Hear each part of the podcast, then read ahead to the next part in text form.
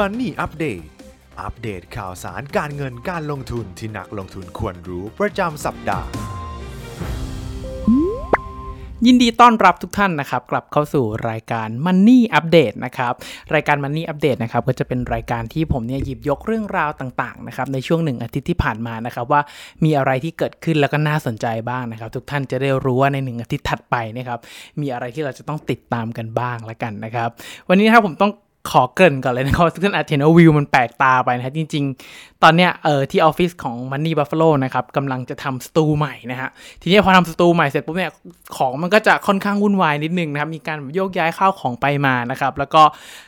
หลังกล้องที่ทุกท่านเห็นเนี่ยก็มีแต่ของก่อสร้างนะครับทำให้สตูเก่าที่เราใช้เนี่ยฉากเดิมมันอาจจะตั้งแบบเดิมไม่ได้นะครับ ก็ต้องขออภัยด้วย แต่ว่าหลังจากที่สตูเสร็จนะครับรับรองได้ว่าเดี๋ยวคุณภาพต่างๆเนี่ยจะต้องดีขึ้นอย่างแน่นอนนะครับดังนั้นต้องขออภัยทุกท่านไว้ก่อนนะครับ แต่ว่ามันนี่อัปเดตนี่เป็นรายการที่ถ้าไม่อัปเดตอย่างต่อเนื่องเนี่ยเดี๋ยวกลัวว่าทุกท่านจะตามไม่ทันละกันนะครับ ก็ขออนุญาตละกันนะครับสำหรับวีคนี้แล้วก็วีคหน้านะครับเดี๋ยวถ้าเกิดพอวีคที่ 3 ถัดไปเนี่ยครับสตูเสร็จปุ๊บเนี่ยรับรองได้ว่าเราจะเห็นฉากรายการใหม่ที่มันดีขึ้นอย่างแน่นอนนะครับก่อนอื่นเลยนะครับในช่วงหนึ่งอาทิตย์ที่ผ่านมาเนี่ยก็ต้องบอกว่าเป็นช่วงที่ หลายๆคนแฮปปี้แล้วกันนะครับ ใช้ว่าถ้าเกิดเราไม่ได้เล่นท่ายากมากไปใช้ t f x แล้วก็แทงว่าหุ้นจะลงหรือว่าไปซื้อ DW นะครับ ไปแทงว่าหุ้นเซ็ตจะลงหุ้นตัวนั้นตัวนี้จะลงนะครับ หรือว่าถ้าบางคนนี่โหดร้ายหน่อยนะครับ ก็ไปใช้ DW ของแบบตลาดอเมริกานะครับ NASDAQ S&P เนี่ย ผมว่าวีคนี้ถ้าเกิดใครเล่นขาช็อตนะครับ บอกได้เลยว่าเจ็บปวดแน่ๆฮะเพราะเหตุผลก็คือหุ้นขึ้นทุกวันเลยครับ อาทิตย์ที่แล้วเนี่ยจะเห็นได้ว่าเป็นวีคที่ทุกคนเนี่ยครับโฟกัสไปที่บอลยิว พอบอลยิวดีดขึ้นปุ๊บทำให้มีแรงเทขายในทุกๆสินทรัพย์วิกทุกอย่างวิ่งเข้า USD นะครับในวีคที่แล้วจะเป็นแบบนั้นเลยนะครับ แต่ว่าพอเป็นวีคนี้ปุ๊บครับมันกลับสวนทางกันครับเอ่อราคาน้ำมันก็ปรับตัวขึ้นเล็กน้อยนะครับ ทีนี้เนี่ยก็หุ้นก็ขึ้นนะครับ เหตุผลที่หุ้นขึ้นเลยนะครับ มาจากปัจจัยเรื่องของ เงินอัดฉีดเลยเนี่ยครับ คือเงินอัดฉีดเนี่ยผมเชื่อทุกท่านน่าจะได้ยินจนเบื่อแล้วครับ ตั้งแต่แบบโควิดมาจนถึงวันนี้เนี่ยผมเชื่อทุกท่านน่าจะค่อนข้างเบื่อกับคำนี้แล้วแต่ว่าไอ้ที่เราได้ยินว่า 1.9 ล้านล้านที่ทางโจไบเดนจะทำนะครับไอ้ตัว 1.9 ล้านล้านเนี่ยจริง ๆ แล้วมันยังไม่ผ่านนะครับต้องเรียนทุกท่านแบบนี้ แต่ว่าเมื่อประมาณวันพุธประมาณแถวๆนี้นะครับผมจำวันเป๊ะไม่ได้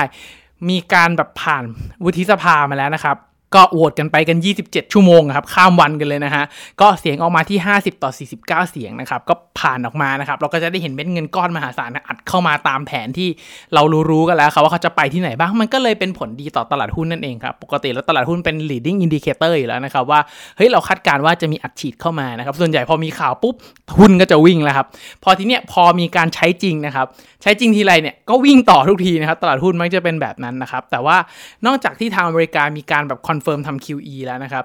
แน่นอนครับว่าฝั่งยุโรปเนี่ยก็มีการทำ QE เช่นกัน ซึ่งเขาไม่ยอมกันนะครับโครงการทำ QE ของยุโรปเนี่ยจะชื่อว่า PEPP นะครับ หรือว่า Pandemic Emergency Purchasing Power นะครับ PEPP นะครับ มีวงเงินนะครับ 1.85 ล้านล้านยูโรนะครับ เรียกว่าไม่แพ้กันเลยนะครับ 1.9 ล้านล้านกัน1.85 ล้านล้านนะครับ ซึ่งถ้านับเป็นเม็ดเงินจริง ๆ นะครับ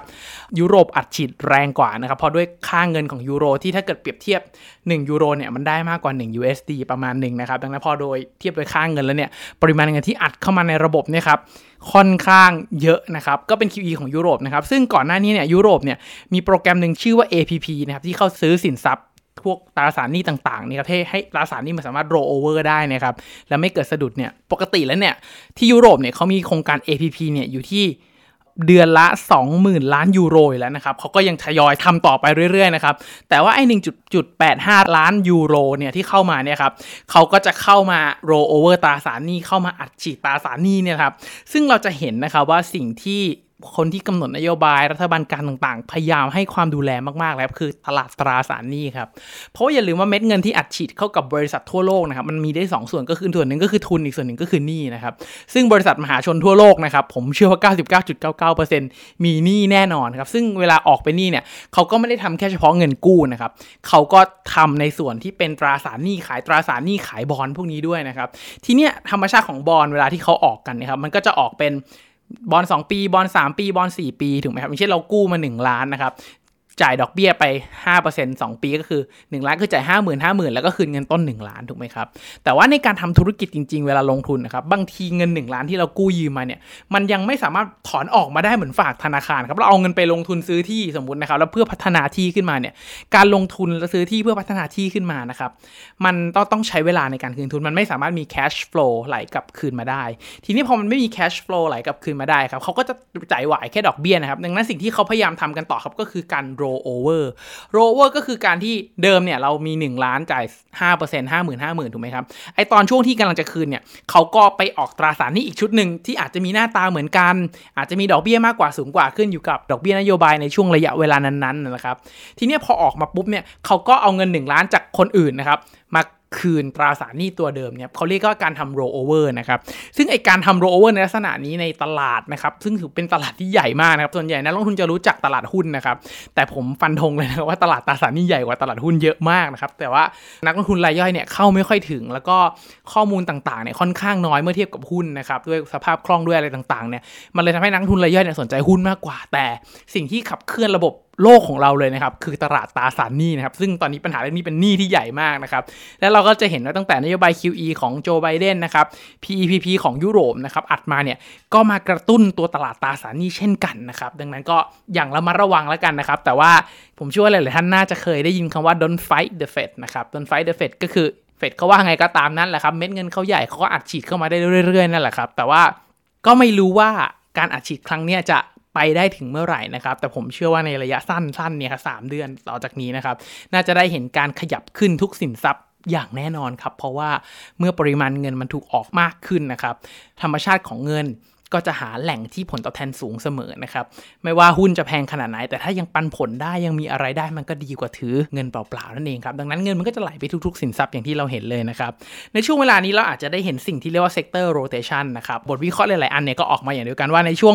ก่อนหน้านี้เนี่ยเราจะเห็น flow ไหลเข้าหุ้นเทคเยอะมาก ทีนี้พอเงินเฟ้อกำลังจะมาอะไรกำลังจะมาปุ๊บเนี่ยมันก็เลยเกิดแรง take profit นะครับออกมาแล้วก็เข้ามาหุ้นที่ยังแลกกาดอยู่ sector ก็เลย rotation กลับมาที่หุ้น value นะครับเราจะได้ยินเขาหุ้น value หุ้น value หุ้น value ก็คือหุ้นที่พื้นฐานดีนั่นแหละครับ แต่ว่าราคายังไม่วิ่งนั่นเองครับ จากการฟื้นคืนของเศรษฐกิจเนี่ย ดังนั้นเขาก็ take profit จากกลุ่มหนึ่งที่มันขึ้นไปแล้วค่อนข้างแพงและก็เทขายลงมาครับ แล้วก็มาเข้าหุ้นที่ยัง laggard อยู่นั่นเองนะครับ เราก็จะเห็น SET Index นะครับ ก็ตามเข้าไปด้วยเหมือนกันครับพันห้าสี่สิบขึ้นมาพันห้าแปดสิบเลยนะครับแถวๆนี้นะครับในช่วงสัปดาห์ที่แล้วก็ขึ้นมาประมาณ3%นะฮะก็ถือว่าค่อนข้างเยอะ แต่ว่าถ้าเราไปดูบทวิเคราะห์หรือว่านักวิเคราะห์หลาย ๆ ที่พูดกันนะครับก็จะบอกว่าพันหนี่คือทางผ่านเลยนะฮะลองตามบทวิเคราะห์กันดูนะครับ ก็หลาย ๆ เรื่องครับ ทั้งเรื่องของเชิงเทคนิคที่มันกราฟสวยมากนะครับ SET Index ตอนนี้กราฟสวยมากนะครับ confirm ว่าเป็นขาขึ้นในระยะระยะหนึ่งหนึ่งไตรมาสสองไตรมาสเนี่ยเป็นขาขึ้นไปแล้วนะครับ ดังนั้นก็ถ้าถามว่ามันควรขึ้นไหมส่วนตัวผมว่ามันก็ควรขึ้นบ้างนั่นแหละครับตลาดหุ้นประเทศอื่นเขาทำ all time high กันประเทศบ้านเรานี่คือขาดอีกประมาณสัก10 5-16%เลยนะครับ กว่าจะขึ้นไปทำ all time high ดังนั้น มันยังมี room ให้วิ่งขึ้นไปทำ all time high ที่เคยทำไว้ได้นะครับ ผมว่าเราน่าจะได้เห็นพันหแน่ๆครับ แต่ว่าจะไปถึงพันเไหมเนี่ยต้องดูสถานการณ์รายวันรายอาทิตย์ประกอบกันไปแล้วนะทุกท่านก็สามารถตามมันนี่อัปเดตได้นะครับ ถ้ามีอะไรเปลี่ยนแปลงไว้เนี่ยผมจะกลับมาอัปเดตให้กับทุกท่านอย่างแน่นอนนะครับซึ่งแน่นอนครับว่าตลาดไทยวิ่งทุกอย่างวิ่งนะครับการอัดฉีดเงินเข้ามาขนาดนี้ตลาดหุ้นที่มีขนาดใหญ่ที่สุดในโลกอย่างอเมริกาครับไม่ว่า NASDAQ S&P เองครับก็ ปรับตัวขึ้นเช่นกัน อย่าง S&P 500 เนี่ยมีจังหวะขึ้นไปทำออทามไฮใหม่ด้วยนะครับ ก่อนจะปรับตัวย่อลงมาเล็กน้อยก็แรงเทคโปรฟิตนั่นแหละครับ ตามแรงของเทคนิคนะครับ แต่ว่าสิ่งที่น่าสนใจก็คือ NASDAQ เนี่ยมีการ rebound ได้ค่อนข้างแบบ ใช้คำว่าดุเดือดเลยนะครับ rebound แรงมากนะครับ ก็ในอาทิตย์ที่แล้วเราจะเห็น NASDAQ ลงมาเทกระจาด ทุกคนก็บอกฟองสบู่หุ้น tech แตกอย่างนั้นอย่างนี้ week นี้กลับมาแล้วนะครับเพราะว่าเงินเฟ้อดูไม่ค่อยหนักไม่ค่อยหนักมากแล้วกันนะครับเงินเฟ้อไม่ได้ออกมา ดีเท่ากับที่คาดการณ์ไว้ มันก็เลยเกิดแรงฟื้นตัวในหุ้น tech ครับ flow ก็เลยแหละกลับเข้าไปหุ้น tech นะครับ ซึ่งถ้าเกิดจะถามว่าราชินีหุ้น tech ของเราตอนนี้นะครับ เป็นใครนะครับก็ Cathie Wood นั่นเองครับ เดี๋ยวนี้เราจะได้ยินชื่อนี้บ่อยขึ้นนะครับ เราจะไม่ค่อยได้ยินชื่อของวอร์เรนบัฟเฟตไม่ค่อยได้ยินชื่อของแบบจอร์จโซรอสอะไรอย่างเงี้ยแล้วครับ เราจะได้ยินคนนี้แหละครับ Cathie Wood ที่เป็น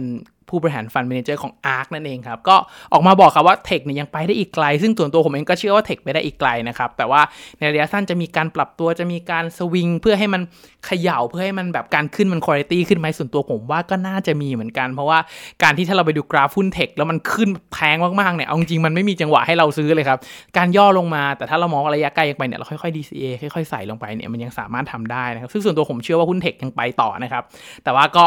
เลือกเทคที่เราค่อนข้างเข้าใจนิดนึงแหละครับ อะไรที่ไม่เข้าใจผมก็ลงทุนผ่านกองทุนไปเลยนะครับ อย่างพวกแบบโครโมโซม พวกแบบอะไรพวกนี้ที่แบบเข้าใจยากจริงๆเนี่ยผมก็จะข้ามเหมือนกันนะครับ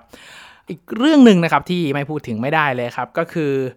เรื่องของคลังน้ำมันซาอุถูกโจมตีนะครับเราจะเห็นได้ว่าในช่วงต้นอาทิตย์เนี่ยมีการปรับขึ้นของราคาน้ำมันที่แบบเร็วมากนะครับเบรนท์เนี่ยครับราคาน้ำมันดิบเบรนท์นะครับทะลุ 70 เหรียญในรอบ 13 เดือน 1 ปี 13 เดือน 1 ปีประมาณนี้นะครับขึ้นไปทำ high เลยนะครับเพราะว่าคลังน้ำมันของซาอุถูกโจมตีนั่นเองนะครับก็เป็นเรื่องของการเมืองเป็นเรื่องของอะไรพวกนี้ครับผมอาจจะไม่ได้ลงลึกตรงนั้นมากนะครับแต่ว่าเมื่อถูกโจมตีนะครับคลังน้ำมันได้ชื่อว่ามันเป็นตัวเก็บ supply ถูกไหมครับดังนั้นเมื่อมีเกิดความเสียหายในคลังน้ำมันน้ำมันไม่สามารถเอาออกมาได้อย่างที่คาดการณ์ไว้ไม่สามารถผลิตอย่างที่คาดการณ์เมื่อมี supply ลดลงแต่ demand กลับเพิ่มขึ้นจากการฟื้นขึ้นของเศรษฐกิจนะครับมันก็เลยจะเห็นราคาน้ำมันที่วิ่งขึ้นเรื่อย ๆ นั่นเองนะครับแล้วก็อีกสินทรัพย์หนึ่งนะครับที่เราไม่พูดถึงไม่ได้ทุกอาทิตย์ช่วงนี้พูดพูดถึงแน่นอนครับ นั่นก็คือบิตคอยน์นั่นเองครับบิตคอยน์ในช่วงอาทิตย์ที่แล้วนะครับก็โอ้โหลงไปปรับฐานแรงมากนะครับลงไป 20-30%เลยนะครับแต่ว่าอาทิตย์นี้ขึ้นมาอย่างกับนกฟีนิกซ์เลยนะครับแบบ กลับมาลุ้นทำ all time high ใหม่นะครับ ก็อย่างว่าแหละครับเงินเฟอ้อจะมา มันดูเป็นทองคำดิจิตอลเป็น store of value ได้ที่ดีดีกว่าทองคำเพราะว่า stock to flow นะครับมันค่อนข้างดีกว่าทองคำนั่นเองมันก็เลยตอนนี้สินทรัพย์ที่มันค่อนข้าง hedging เงินเฟอ้อได้แล้วกันนะครับ ต่อสู้กับการพิมพ์เงินได้เนี่ยเขาเลยมองว่าบิตคอยเนี่ยทำในจุดนี้ได้ค่อนข้างดีนะครับ ทองเนี่ยตกมาเป็นที่ 2 นะครับแล้วก็มีข่าวเรื่องของ JP Morgan นะครับ ออกสินค้าใหม่ตัวหนึ่งนะครับ ที่สำหรับใครที่อยากซื้อคริปโต แต่ว่าไม่มีดีมีบัญชี หรือว่าลงทุนคริปโตตรงๆ ก็รู้สึกเป็นกังวลแล้วกันนะครับ JP Morgan ก็ออก Product ใหม่ที่ลงทุนในหุ้นที่เกี่ยวกับคริปโต ผมว่าฉลาดดีเหมือนกันนะครับลงทุนในบริษัท NVIDIA ที่เรารู้อยู่แล้ว NVIDIA เป็นคนผลิตเป็นผู้ผลิตการ์ดจอ ซึ่งการ์ดจอเป็นอุปกรณ์ในการสร้างเครื่องขุดบิตคอยน์นั่นเองครับบริษัท MicroStrategy นะครับเป็นบริษัทซอฟต์แวร์ที่ถือบิตคอยน์เยอะมากในช่วงที่ผ่านมาการถือบิตคอยน์ของบริษัทนี้ค่อนข้างเยอะนะครับการขึ้นลงของบิตคอยทำให้เกิดการสวิงของราคาหุ้นตัวนี้เลยนะครับหรือว่าจะไปซื้อบล็อกเชนนะครับหรือว่าจะไปซื้อตัวที่ทำธุรกิจเกี่ยวกับคริปโตอีกหลาย ๆ ตัวเลยนะครับอาจจะไม่ได้ลงลึกนะครับ แต่ว่าเราจะเห็นได้ว่าใครที่อยากลงทุนคริปโตเนี่ยลงทุนผ่านลักษณะนี้เนี่ยก็สามารถทำได้นะมันก็จะเป็นแรงซื้อแรงขายที่อยู่ในตลาดคริปโตนะครับซึ่งส่วนตัวผมเองก็มองว่าคริปโตเป็นตลาดที่น่าสนใจ แล้วก็ส่วนตัวผมยังเป็นพื้นที่ที่เทาบางแอเรียนะครับอาจจะยังไม่ได้เข้าใจมันร้อยเปอร์เซ็นต์นะครับแต่ว่าด้วยเข้าที่ศึกษามาระบบดีฟงดีฟายบล็อกชงบล็อกเชนคริปโตคริปโตอะไรพวกนี้ครับค่อนข้างมองว่ามันเป็นโลกการเงินใหม่พอสมควรนะครับผมคิดว่าคุ้มค่าแก่การศึกษาแล้วกันนะครับส่วนตัวเองก็มีลงทุนบ้างนะครับแต่ว่าเรียนทุกท่านเลยว่ายังไม่ได้เยอะนะครับ เวลามันขึ้นทีก็สนุกสนานครับ ลงทุนเพื่อให้เราได้ตามข่าวนะครับ อะไรที่ใหม่ๆผมมักจะใส่เงินเข้าไปเล็กน้อยนะครับ เพื่อเกิดแรงกระตุ้นนะครับ เพราะอะไรที่มันไม่ได้มีส่วนได้ส่วนเสียเนี่ย ส่วนตัวผมจะไม่ค่อย เอาง่ายคือขี้เกียจนั่นเองครับ จะไม่ค่อยแบบไปติดตามมาคุณตัวไหนที่ผมไม่ได้ลงทุนเนี่ย เวลาเห็นข่าวบางทีก็ผ่านๆครับ เพราะว่าเราไม่ได้ลงทุนข่าวสารที่มันเข้ามา มันก็ไม่ได้มีประโยชน์กับตัวผมเท่าไหร่นะครับ ก็เลยไม่ได้สนใจนะครับ แต่ว่าส่วนตัวผมก็ไม่ค่อยดีหรอกนะครับ จริง ตามทุกตัวได้ถ้าเกิดมีเวลาแล้วกันนะครับ แต่ว่าด้วยข่าวสารที่ผมว่ายุคนี้มันมากขนาดนี้เนี่ย การคัดกรองข่าวสารและรับข่าวสารที่มันช่วยทำให้เรานำไปใช้ประโยชน์ต่อได้ ผมว่าก็เป็นเรื่องจำเป็นเช่นกันนะครับซึ่งแน่นอนครับเมื่อเราพูดถึงบิตคอยนะครับไม่พูดถึงทองคำเนี่ยก็คงไม่ได้ ซึ่งทองคำตอนนี้รู้สึกว่าจะเป็นดูเป็นผู้ร้ายในพอร์ตไปเลยนะฮะ ก็ย่อตัวลงมาครับจากวิที่แล้วลงมาเหลือแถวพันเใช่ไหมครับมีย่อลงไปเหลือประมาณพันหกแปดสิบด้วยนะครับ ก่อนที่จะดีดขึ้นมา